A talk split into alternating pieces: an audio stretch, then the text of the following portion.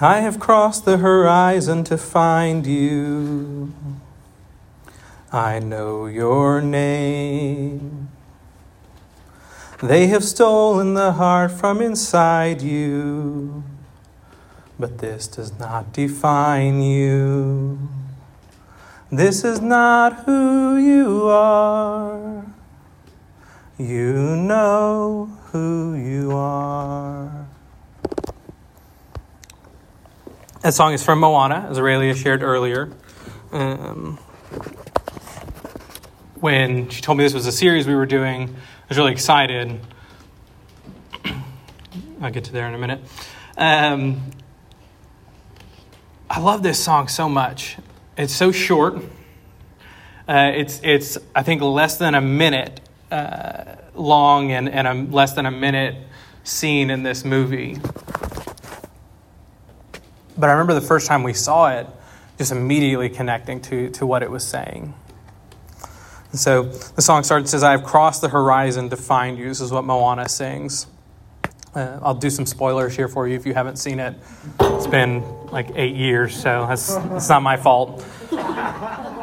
One of my favorite jokes to play is that people will like talking about spoilers, and someone will say something about Sixth Sense, I'm like, oh, I haven't seen that movie. Please don't spoil it. And it's really fun to see when I can actually get people to believe I don't know what's happened. And I've not seen, I've never seen it, but I really enjoy when I can get people to believe I don't know what happened in that movie.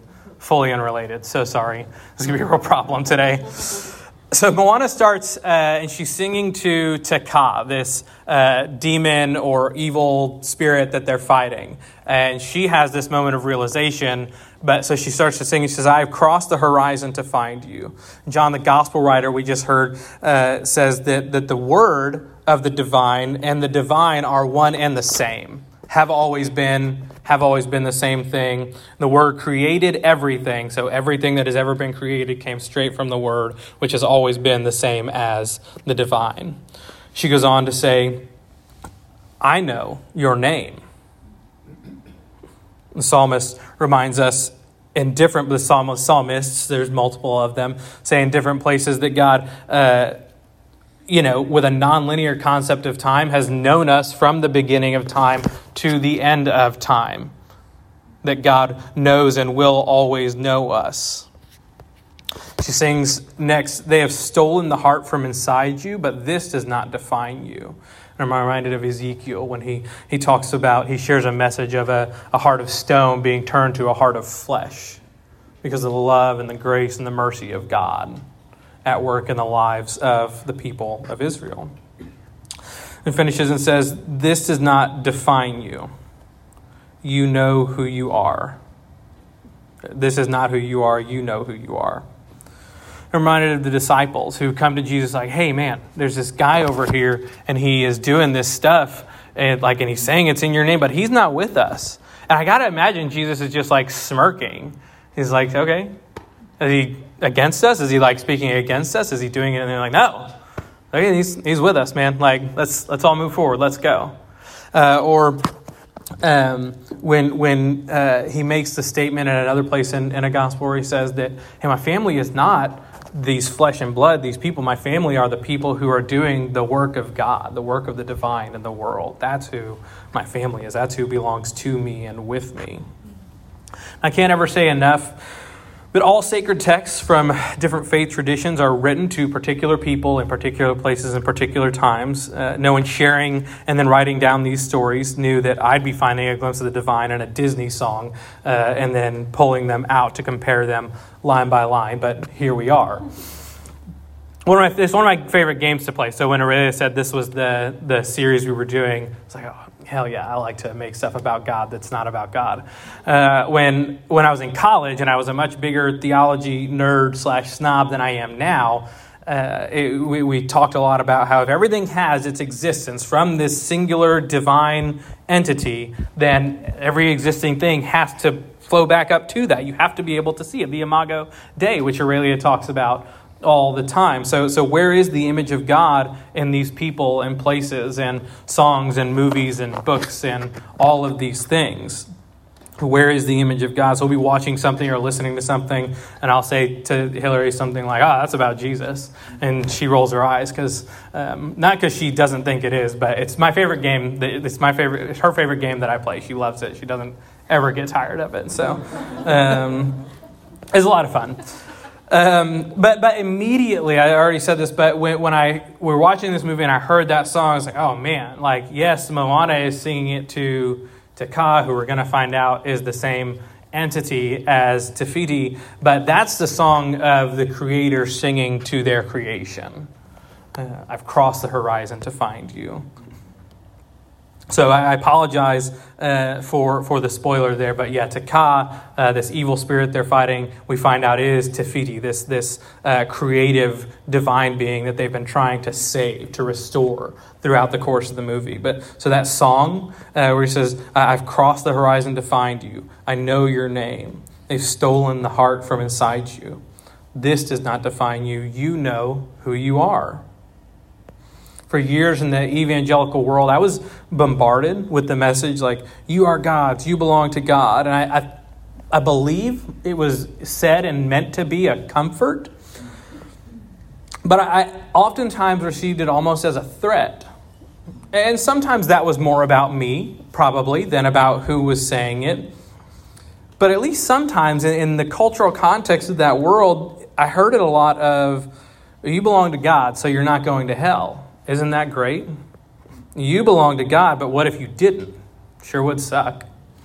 You belong to God, but all those other people don't. Aren't you glad you're better than them? And often I didn't know who I was.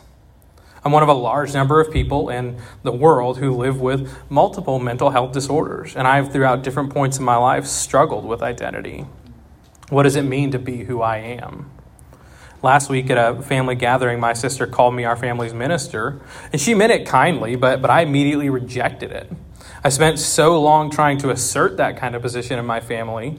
Uh, and, and then seeing its flaws. And I'm, and I'm really just now feeling like I'm in a place where I'm comfortable offering spiritual and emotional to support to members of my family wherever they may happen to be in that journey. Currently work as a bereavement coordinator, a bookseller, and a creative preaching pastor. Uh, and I have to make sure that I don't make those things my identity because I've done that before. I do those kinds of work out of who I am because I enjoy them because they represent parts of who I am. But I've been in a place where I've done the reverse, where I've made my work my identity. Uh, and it doesn't go well. Uh, I don't know if you've ever experienced that, but not really a good plan. So, uh, you know, look into that. It's okay to, to, to be good at and like what you do, maybe 40 hours a week or more, but uh, in my experience, making that my entire identity has never been good for me. My identity as a parent and a partner feels constantly in, in flux as, as I grow and change, and so do those other people. Am I being gentle enough? Am I being firm enough? Am I showing and sharing love in a healthy way? Am I expressing my needs without being damaging or rude, being angry? Um, as a cis queer man in a passing marriage, uh, I'm trying to figure out where and how I can fit into queer spaces. I have privilege because I came out late in life and I don't always seem anything as besides straight at first glance. I don't want to take away from others, but I desperately want to belong. But I also find fear in seeking out those spaces. Last night in Colorado, five people were shot and killed at an LGBT club. So I long to be in those spaces. I don't feel as though I fit at times, and I have fear of being in those places just for wanting to be who I am. It's hard to have all those things exist inside me at the same time. But I would imagine I'm not the only one who experiences that. That from time to time we find these warring identities inside of us, trying to figure out which one is real, which one fits, which one am I supposed to be. I want to take a moment too and say that I'm thankful for my sister reminding me that today is Trans Day of Remembrance, uh, where we um, take a moment and remember our transgender uh, brothers and sisters, non binary siblings and loved ones who exist around us, who are in our life. The, the transgender people that I know are some of the bravest people that I've ever known. But I know there are too many of them that I and so many others will never know because they historically and right now are not in a place that is safe to be who they are. To know who you are and have so many people, whether religiously or culturally, tell you that you're wrong and tell you that actually that separates you from knowing the love of the divine. Devastatingly damaging.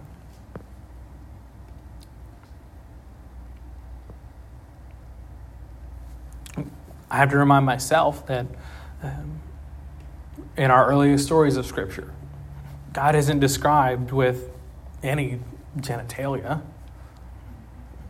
And, and in my own life, because I've seen and heard God discussed so much as masculine, I swing to the other end and I regularly use feminine pronouns for God.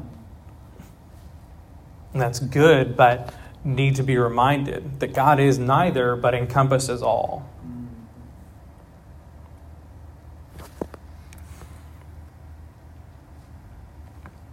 Transgender people know who they are and to, to not feel just rejected but persecuted because of that, saying that white male God could never and would never love them and accept them and be with them.